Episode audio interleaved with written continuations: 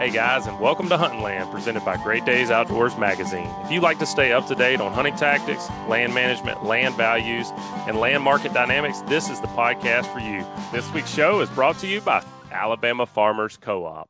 Alabama Farmers Cooperative has been serving gardeners, farmers, and everyone in between for 85 years. From backyard gardening to large scale farming and everything in between, your local co op has what you need to be successful. Since 1936, Alabama Farmers Cooperative has provided high quality products and friendly service to community members and local farmers. With over 60 locations to serve you and 85 years of experience, you can count on the co op. For more information and to find a location near you, visit www.alafarm.com. And also brought to you by Great Days Outdoors magazine. If you're frustrated by your typical hunting and fishing magazines and tired of reading content meant for the guys up north or in the Midwest, you need to check out Great Days Outdoors. Don't get left behind following the guidance of guys who don't hunt and fish in your home state. Pick up a Great Days Outdoors magazine subscription and become a better Southern outdoorsman. Great Days Outdoors magazine can be found at your local Barnes & Noble, Books A Million, Tractor Supply Company, Rural King, Bass Pro Shops, Academy Sports and Outdoors, or you can save and buy online at greatdaysoutdoors.com. I'm your host, Joe Baya, here today with my co host, Butch Thierry. And today, Butch, we're going to be talking about something that you and I both have a problem with on our properties. Hopefully, not a huge problem, but if we don't do something about it, it may turn into a big problem. We're going to learn today how to identify and control Cogon grass. I hate this stuff, man. It's everywhere. Everywhere I look, I see it and I was really pleased, you know, when I bought my place that I didn't find any. You know, I was like, ah, all right, I had no no Cogon grass around, and just this past spring, I was up up at my place driving down the the county road, the road that separates my property from the neighboring property, and sure enough, there on the neighbor's property is a big big patch, not big, but a patch of Cogon grass, an established yeah. patch of Cogon grass, big enough to worry about. All it's got to do is make it fifteen, yeah, yards more, and it's on yeah. my place. It's not very far from from what I understand. This stuff can spread pretty easily. Yeah, got to be you, careful. You guys found some on your place too, huh? We did. Yeah, we found several patches. Uh, we found a pretty big patch. I guess that was two years ago. Now we clear cutted that place over there. Found a pretty big patch and uh, nuked it, and it's still not gone. Yeah, we're still gonna have to do some work on it this year as well. Well, so hopefully it's been two years we've nuked it. Yeah. Well, hopefully you did it right. There's a right and a wrong way. I think to to apply herbicides if that's what you choose to do. There's also some non herbicide methods you can use. Um, well, we we weren't sure how to do it, so we got a professional in to take care of it. Right. Well, I know it's not a one time and done kind of thing, but you know, today we're going to get the ins and outs. First, figuring out if you got it, and then what you can do about it and why you should really care uh, uh, about Cogon grass and getting rid of it.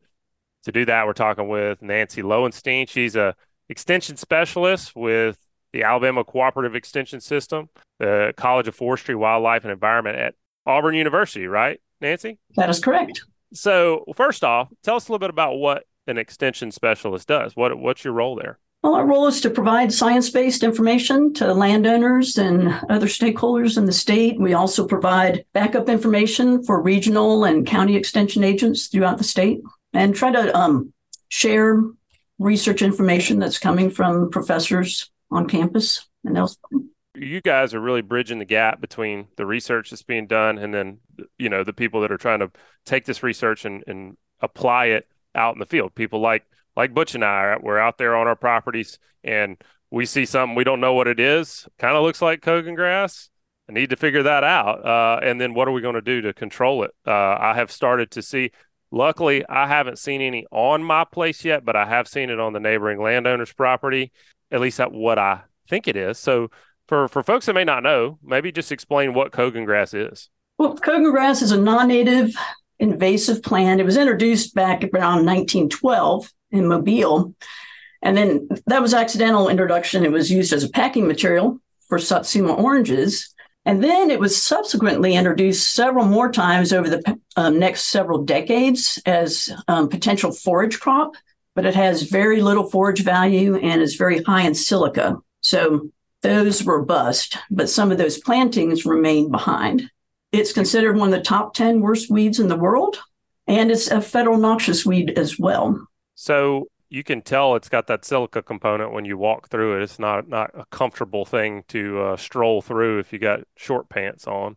You know, and you hear you hear people throw around it's a non-native invasive all the time. One of the things I always wonder about is like a lot of these a lot seems like a lot of these non-native invasives come from some part of Asia in a lot of cases, and I wonder if the folks in Asia are going like, well, that's that that's that North American crap they you know has come over here, you know, but but when you when you talk about a non-native invasive, what impactor is is cogon grass? What negative impacts is it is it having for not only the environment but also for landowners? If somebody sees this stuff, why do they need to get serious about getting rid of it? Yeah, why is it so bad? Well, there's a lot of reasons. First of all, is it it, it shades and outcompetes other plants. So it just, you know, takes up all the growing space. So it reduces biodiversity. So after a while, you're just going to have cogon grass there. And if that weren't enough, it also, some studies show that it impacts nutrient cycling and it may be allelopathic. And that's probably a term that's not familiar to a lot of people, but allelopathic plants, they're um, I don't know, emit's not the right word, but compounds come from their um, roots or when they're biodegrading, chemicals are released that actually reduce the plant, the growth of nearby plants. Oh, wow. So it's not just physical shading, but there's also impacts on nutrients and on these allelopathic compounds. That actually impacts the soil. That's interesting. Right. So it could have, you know, kind of long term. And then if that weren't enough, it's also a fire adapted plant that burns very, very, very hot. So even fire adapted species like those in longleaf ecosystems can be harmed or even, you know, killed, wiped out by cogon grass. So cogon grass fire comes through. cogon grass is very, very happy, comes back even stronger than it was before, but other plants that were in the area are going to be significantly damaged and set back. You know, talking about damaging the other plants, I mean, you mentioned that it's going to outcompete everything. So the native species that you you've got in the seed bank that are doing good things for your wildlife mm-hmm. uh, are not going to be able to prosper and then when you talk when you're talking about the allelopathic effects, so would cogon grass have a negative impact on timber that it is that is growing within? Like will it can it harm say the growth of your your pine trees if if that's what you're doing with your property? So we'll definitely have an impact on young pine trees. There's not a lot of research yet showing how much it's impacting the growth of established trees, but there's always that fire hazard. Hmm. And if a wildfire comes through, you know, you can get significant damage to even large trees. A study out of Florida from not too long ago suggested $35 million per a year impact of cogon grass on the timber industry. Wow. Yeah. It's not insignificant.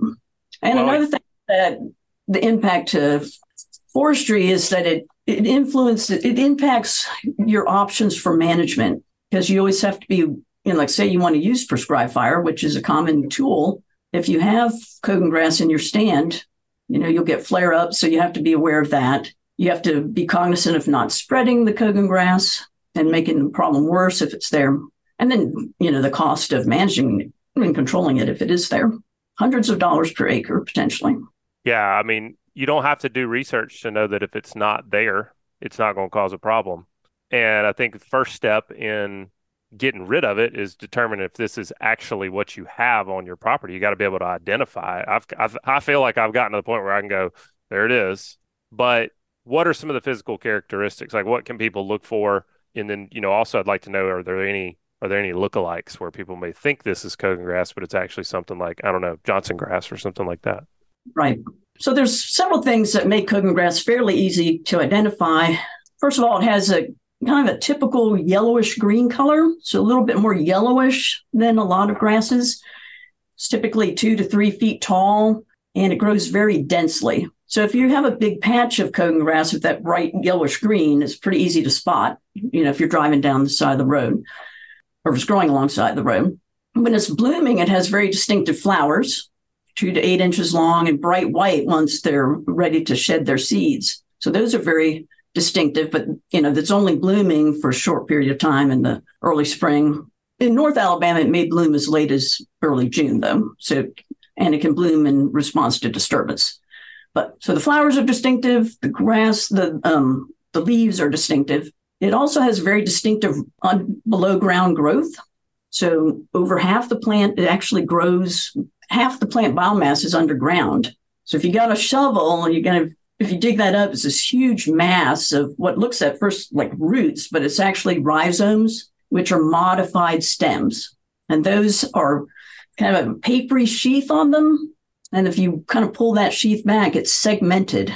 And another way you would notice those rhizomes is that they have really, really, really sharp points, sharp enough that they can pierce skin, draw blood, and even will grow through small roots of other plants and rhizomes of cogon grass. So they they're wicked. I'm about to say I hate this Nasty. grass. I just listen Nasty to little dude. Yeah, that's not fun. I I'm, want I'm that ready to plant. kill it. I can't wait. It's That's right.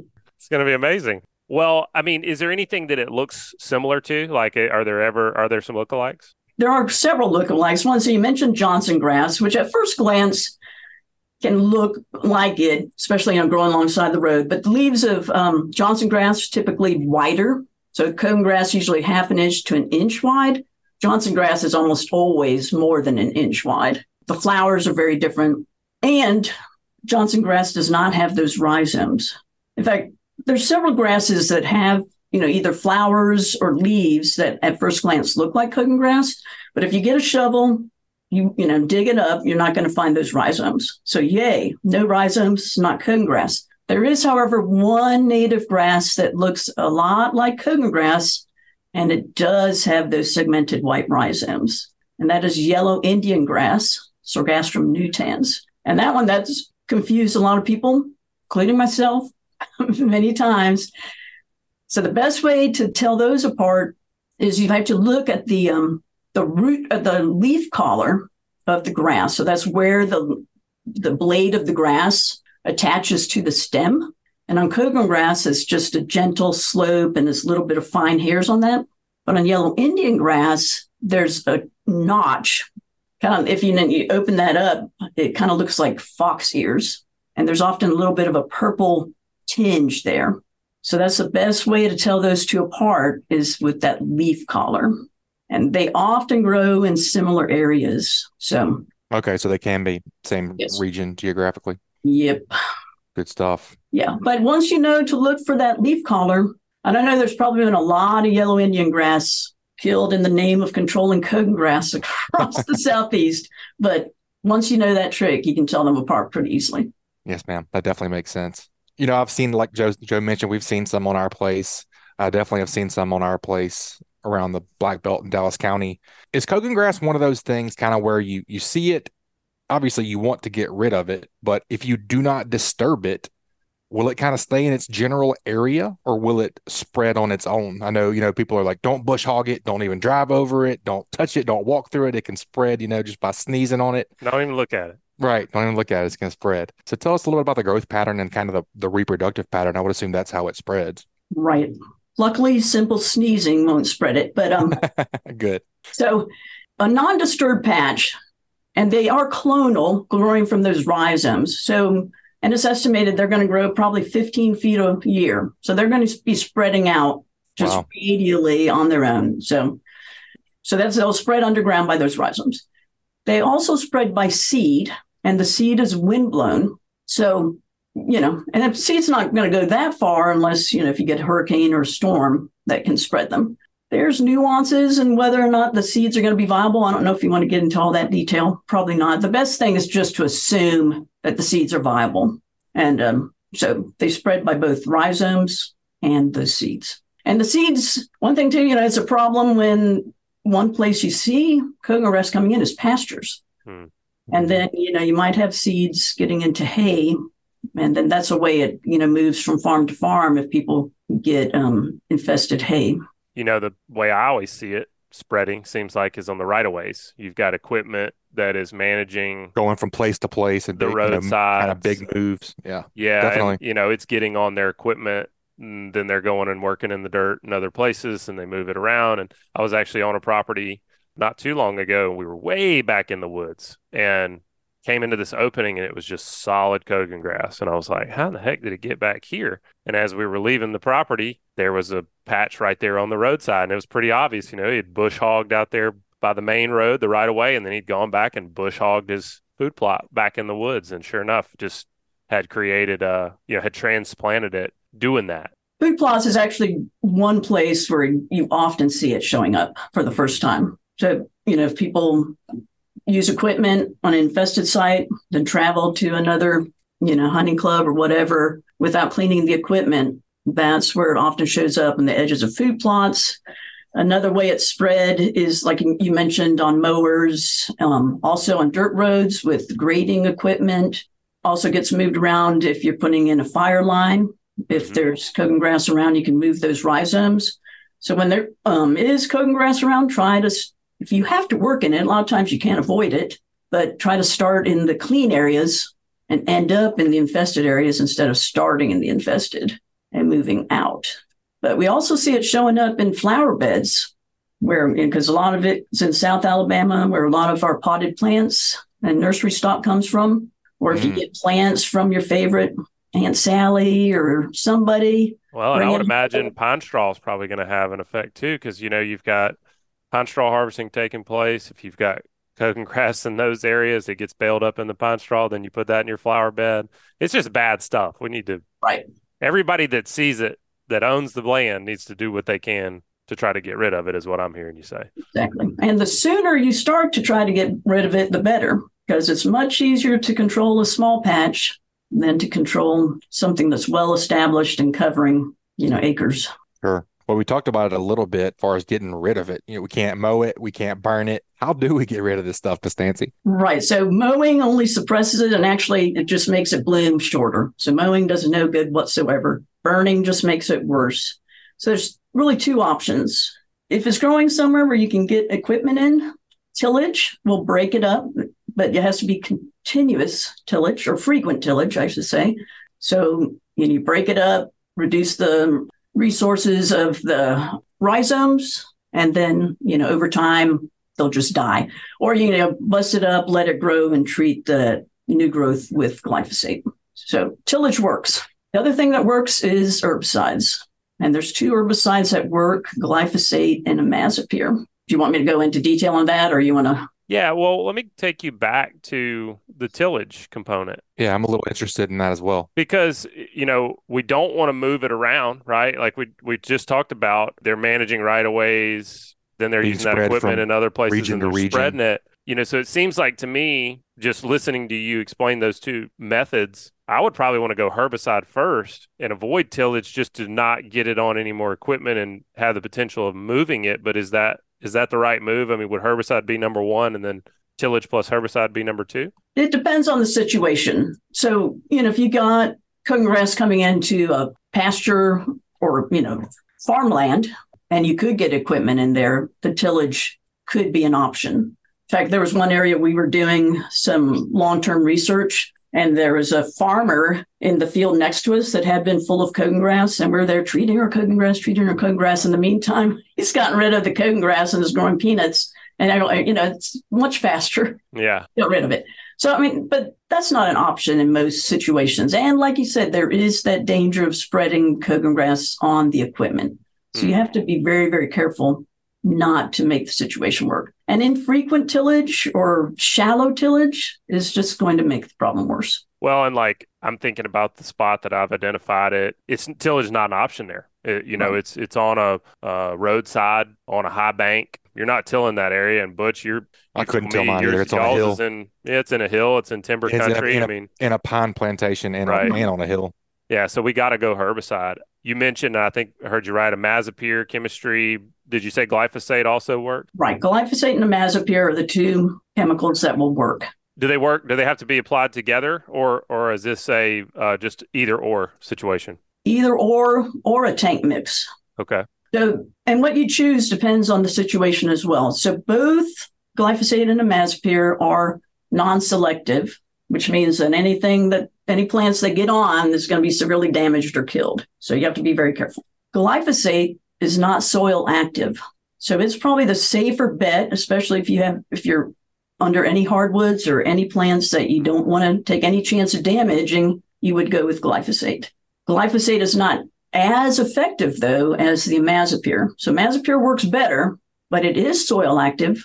So there's, you know, any hardwoods or you know other perennials or, or you know herbaceous plants will be killed Yeah. with the imazapyr. Most pines are relatively resistant to imazapyr, except longleaf.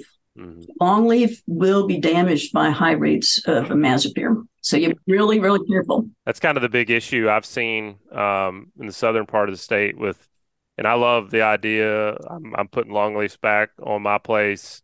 Uh, I believe in the longleaf, but that is one issue is that when you go back with longleafs, you are then unable to use those herbicides. And and if you've you're trying to do cogon grass control, you're going to have an issue there because you're going to end up having to kill your longleafs to to get it under control. So I want to come back to that particular aspect in a minute, but going back to the herbicides, is there a time of year that you cannot apply herbicides on cogon grass? Well, you have to have living green material there. So it dies back in the winter. You'll have that brown thatch. You can't spray the brown thatch. It's not going to, you won't have any uptake. I mean, you might get a little bit of soil uptake with imazapyr, but so it has to be growing. Our research shows that best um, results were if you treat in the late summer into the early fall, so like August into October.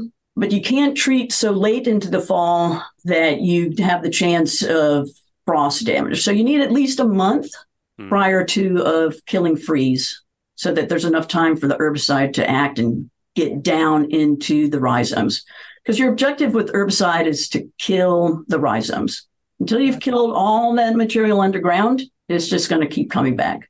Just like when you burn a sweet gum, you could top kill it, but it's coming back. You got to burn Oh, it again. So most areas in the southeast, you know, your la- your first frost date's going to be mid-November-ish, you know, give or take a few weeks depending on where you are. So you're talking about basically if if you're going to treat this, you need to do this before early October, sometime in that time frame. Right. And you know, going back to the imazapyr chemistry, with it being soil active, that an, another reason to not choose that imazapyr, I guess, would be in in applications where you're planning on planting something Eventually, right, yeah. right afterwards. So we're talking about food plots or pastures, that things of that nature. If you go putting imazapyr down, you're gonna have to wait a while before anything's gonna grow. About how long will imazapyr stay soil active? Do you know? It might depend a little bit on the soil type, but you know, it's going to be a couple months at Okay. least. Although in our trials, you know, we did see, you know, early successional weedy species coming in fairly quickly after Okay. treatment. But um, one one other thing before I forget about treatment is that it would be a complete and total miracle to treat cogon grass once Hmm. and have it controlled. Even with the imazapyr, you're looking at, you know, once a year for two to three years. Okay. Wow. And one thing we found with glyphosate, though, is that if if you did have the option to treat twice a year with glyphosate, say in May and again later in the summer after it starts to grow back, that does work as well as imazapyr. Mm. But you know, a lot of the cost of treatment is actual going out to the site, so Right. Right. that adds a lot of cost. Multiple applications. Yeah, it just depends. Everything. I mean, the good news is that you've got options, and it's going to depend totally on your scenario. I mean, like for me, I'm usually up at my place in the off season, at least you know, at least once a month, if not more. And then during you know during the early fall, I'm there much more than that. So that that would be a good option for me. You know, go spray it basically now if I wanted to, and then come Mhm. back again uh, around the time.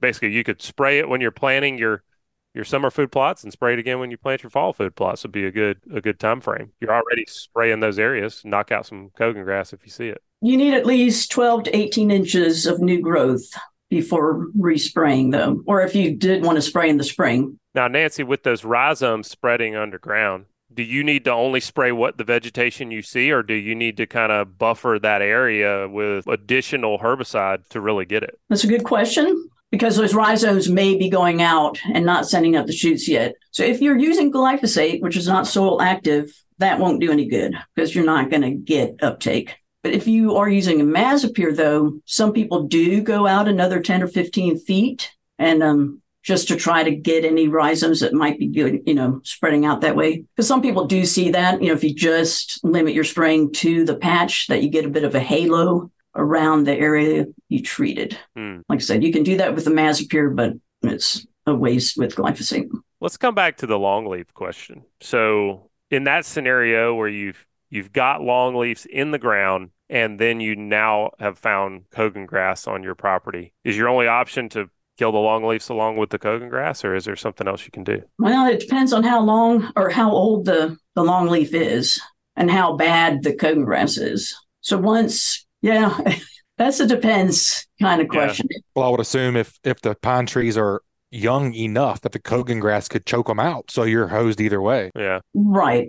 If it's really really thick, you might be able to run a burn through there on a perfect day where you have high soil moisture content and you know you don't get a super hot fire and um but you know you still burning's not yeah then you then you're compounding the the cogon right. grass problem so it almost seems like you find this stuff i mean to me if it was my property and I was dealing with this, I'd say, well, I'm going to sacrifice a few long leaves to save the greater stand, or or maybe run a fire break around it and you know burn what I could burn and and really treat that area and just plant some new hope, plant hope, some new longleafs. I mean, yeah. the way I look at it is, and I might be wrong, but the way I look at it is, is you know, you get you get tornadoes, you get insects, you get wind throw. You get a, a, lot of things that can kill trees. And to me, having the cogon grass gone would be worth sacrificing a few trees. Now, yes, if it was taking up acres and acres and acres and acres, right, have to be situational. You might have to let it. You know, you let it go until you can harvest those trees, and then. But man, you'd be talking about a long time. If you had acres and acres in an established stand,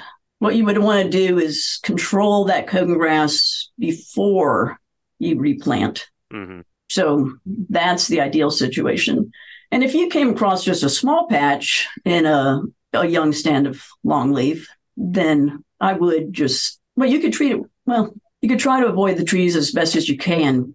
But um, if it was right up in the trees, you might have to sacrifice those. Yeah. Well, and a lot of the a lot of the application methods, you know, that we when we think about herbicide, I, I, mean, I know I usually envision a skidder driving through a pine plantation and spraying it everywhere, but there are you can do things. It doesn't back, have to be that crews. Yeah, it don't have to be, be a little crazy. more right. precise. Yeah. Precise. Yeah. yeah. A spot treatment. That's right. Yeah.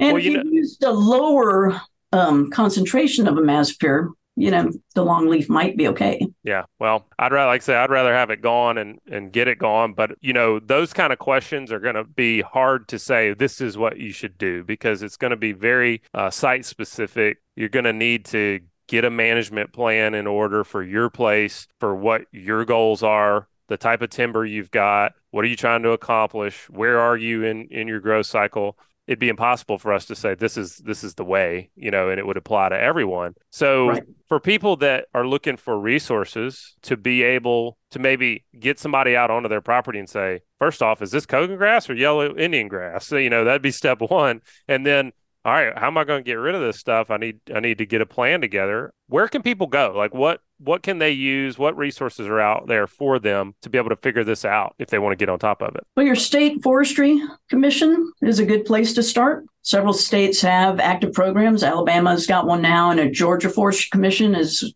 great with. Um, they're very proactive getting rid of cogon grass. And then, of course, NRCS often has resources available and I would be remiss, of course, if I didn't mention your local extension office. You know, I'm happy to, you know, folks have good photographs of mystery plants that they think might be cogon grass. I'm happy to take a look at them and see whether or not I think it's cogon grass. Yeah. When you see something, first thing is just snap a quick photo, right? We all got a phone in our pockets pretty much now. Grab a quick photo and you can come back to it later. You don't necessarily have to have somebody make a site visit to get that part figured out. Right. But like I said, one thing to be very, very careful, and you know, you need to get good photographs. Mm-hmm. So get a picture of that leaf collar so it can be, you know, you can rule out that it's not yellow Indian grass. And if you can get a shovel and dig it up and see whether those rhizomes are there, that will go a long way in helping you determine whether or not it's cogon grass. Nancy, you know, we've had cogon grass, I guess now over 100 years, like you said earlier. And there's a bunch of resources out there, like you mentioned, for, for landowners and, and for folks that want to try to identify and get rid of it. Are we turning the tide at all, though? I mean, is it is it getting less invasive, uh, or is this is a problem growing bigger and bigger? Unfortunately, it keeps getting worse and it's spreading further throughout the state. It's now in every county in Alabama except for three or four. And, um, you know, Florida, Mississippi, Georgia, it's up in South Carolina, North Carolina, even maybe a spot or two in Tennessee and Virginia. So it continues to spread, and um, there's really not an there's not enough money that the government and others can throw at cogon grass to make this go away. Yeah, so, it's, it's going to be have have to be something that people just kind of take initiative on, and and they need to care. I mean, it, it when I see this, and and I've seen this firsthand, showing people properties, and when they when there's a savvy buyer who understands what cogon grass is and the and the problems that it represents. I've had people literally look at cogon grass on a piece of property and go, "I don't want to buy this. This has got cogon grass." And as a landowner, you know your your goal may be aesthetic, your goal may be wildlife, your goal may be timber, but you know you've also always got to think about trying to improve the value of your property or not do anything to decrease the value of your property. And cogon grass is definitely going to be one of those things, along with a host of other non-native invasives that that can definitely do that. So if folks want to get in touch with somebody like you, Nancy, or, or reach out to somebody, uh, you know, their local extension specialist, kind of find the person for their area or, or their area of expertise, what's the best way for them to get in touch with somebody that's local to them or very knowledgeable on the topic like you are on cogon grass?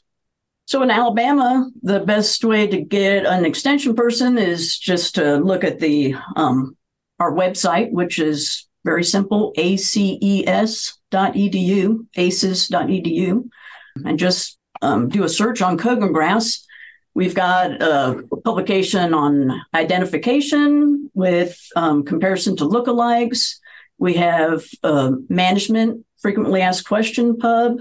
We have something on cogon grass and fire and how to prevent um, moving hitchhikers. And then, you know, the other state extension systems also have a lot of resources. The information's out there. You just gotta you just gotta care enough to look for it, and uh, hopefully, you know, today, if, if you didn't know what cogon grass was going into this, uh, you know now, and you know what to look for, and be a part of the solution. Nancy, thanks for joining us. My pleasure. Thank you. All right, folks, we'll be right back. Y'all take a minute and check out some of the businesses that make this show free for you every episode. This week's show is brought to you by the Hunter's Mate Lowdown Trail Cam Reviewer. Finally, a trail cam viewer that actually works. Lowdown's high speed trail cam viewer has flippin' fast technology that allows you to view images three times faster on a screen that is 60% bigger than typical 7 inch viewers. Lowdown is a dedicated viewer slash photo manager made for one thing and one thing only fast, uncomplicated viewing of your trail cam images and videos.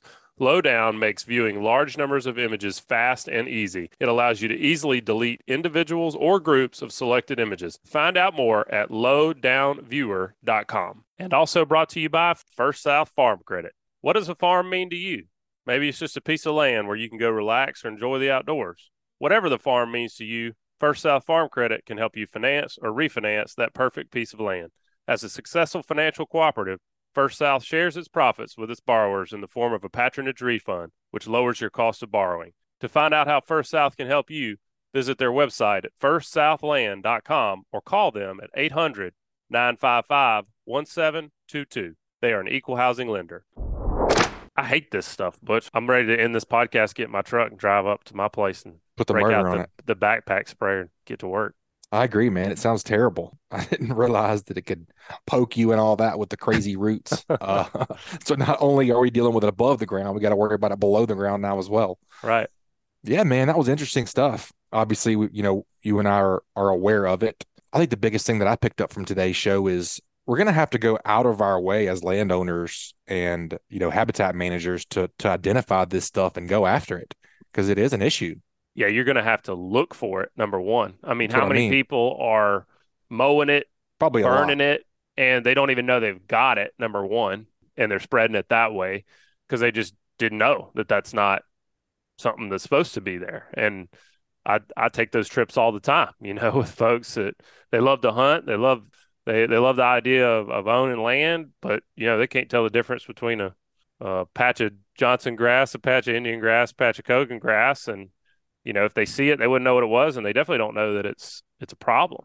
Yeah.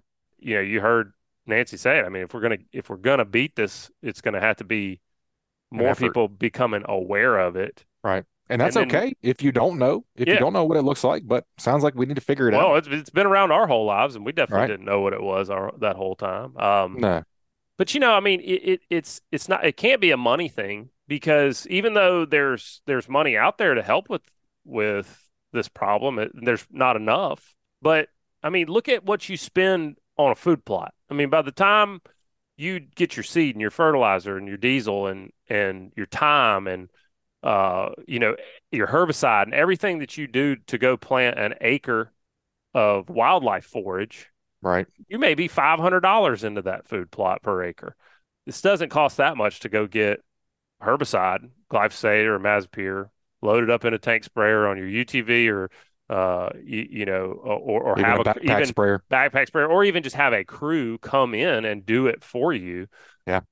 It's, it's not going to take that much. And even if it does, that will be providing, you know, for your wildlife, for your property value you know, if I see this stuff on my place, it's getting nuked immediately. Yeah.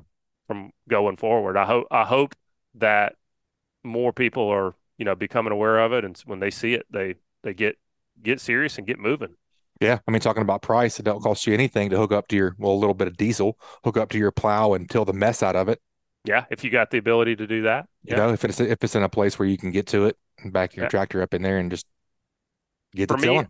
you know, for for me, the the thing that kind of scares me the most about it is is you know the fact that burning makes it worse because I want to be able to burn my property. That's that's the reason I'm going back. You know, getting away from loblollies and going back with longleaf is I want to be able to continue to burn the property throughout the the early stages of of that pine tree growing up. You know, I don't want to lose that value uh, for those native plants and for the wildlife. And if I lose the ability to burn, and I can't tre- and I can't treat it because I've Right. planted longleaf, like okay, that's a big problem. So That's an issue for sure. yeah, you need to if you see this stuff, you need to get on top of it early, uh, and and get get a professional in, get somebody who knows what they're talking about, knows what they're doing, and if you don't feel comfortable doing it, make sure that you don't let this get and take hold on your property. Agreed, man. Good show. I enjoyed it. Well, that's going to wrap it up for us this week. Appreciate you joining us. We want to make it easy for you to listen. So here's a handy option for you. To get the podcast emailed to you each week, just text the word hunting to 773 770 4377. Again, just text the word hunting to 773 770 4377. You'll join our email list. And wherever you are listening to podcasts, go ahead, subscribe, rate, and review. Send us a written review. We'd love to hear from you. If you got a show topic, that you are interested in and like to see us cover, just email us at pros at landhunting.com. That's going to do it for us. Y'all stay safe out there. We'll talk to you next time. This week's show is brought to you by Dixie Supply and Baker Metalworks. Dixie Supply and Baker Metalworks are proud to be your metal roofing headquarters for over 40 years. They now have eight locations to serve you. Dixie Supply and Baker Metalworks, your metal roofing headquarters, and also brought to you by Southern Seed and Feed. Do you want to provide better nutrients for your deer? Check out Southern Buck. Your deer will love it. Visit their website at southernseedfeed.com or call 662 726 2638 to find the dealer nearest you. And also brought to you by Mallard Bay Outdoors. Book your next guided hunting or fishing trip with thoroughly vetted guides or charters. Built by sportsmen for sportsmen. MallardBay.com. And also by Bucks Island Marine. Bucks Island is a full service facility that sells new and used boats and motors. Visit them at 4500 Highway 77. Southside, Alabama, or give them a call at 256 442 2588. And also, First South Farm Credit. First South shares its profits with its borrowers in the form of a patronage refund, lowering your cost of borrowing. Check them out at firstsouthland.com or call them at 800 955 1722. They're an equal housing lender.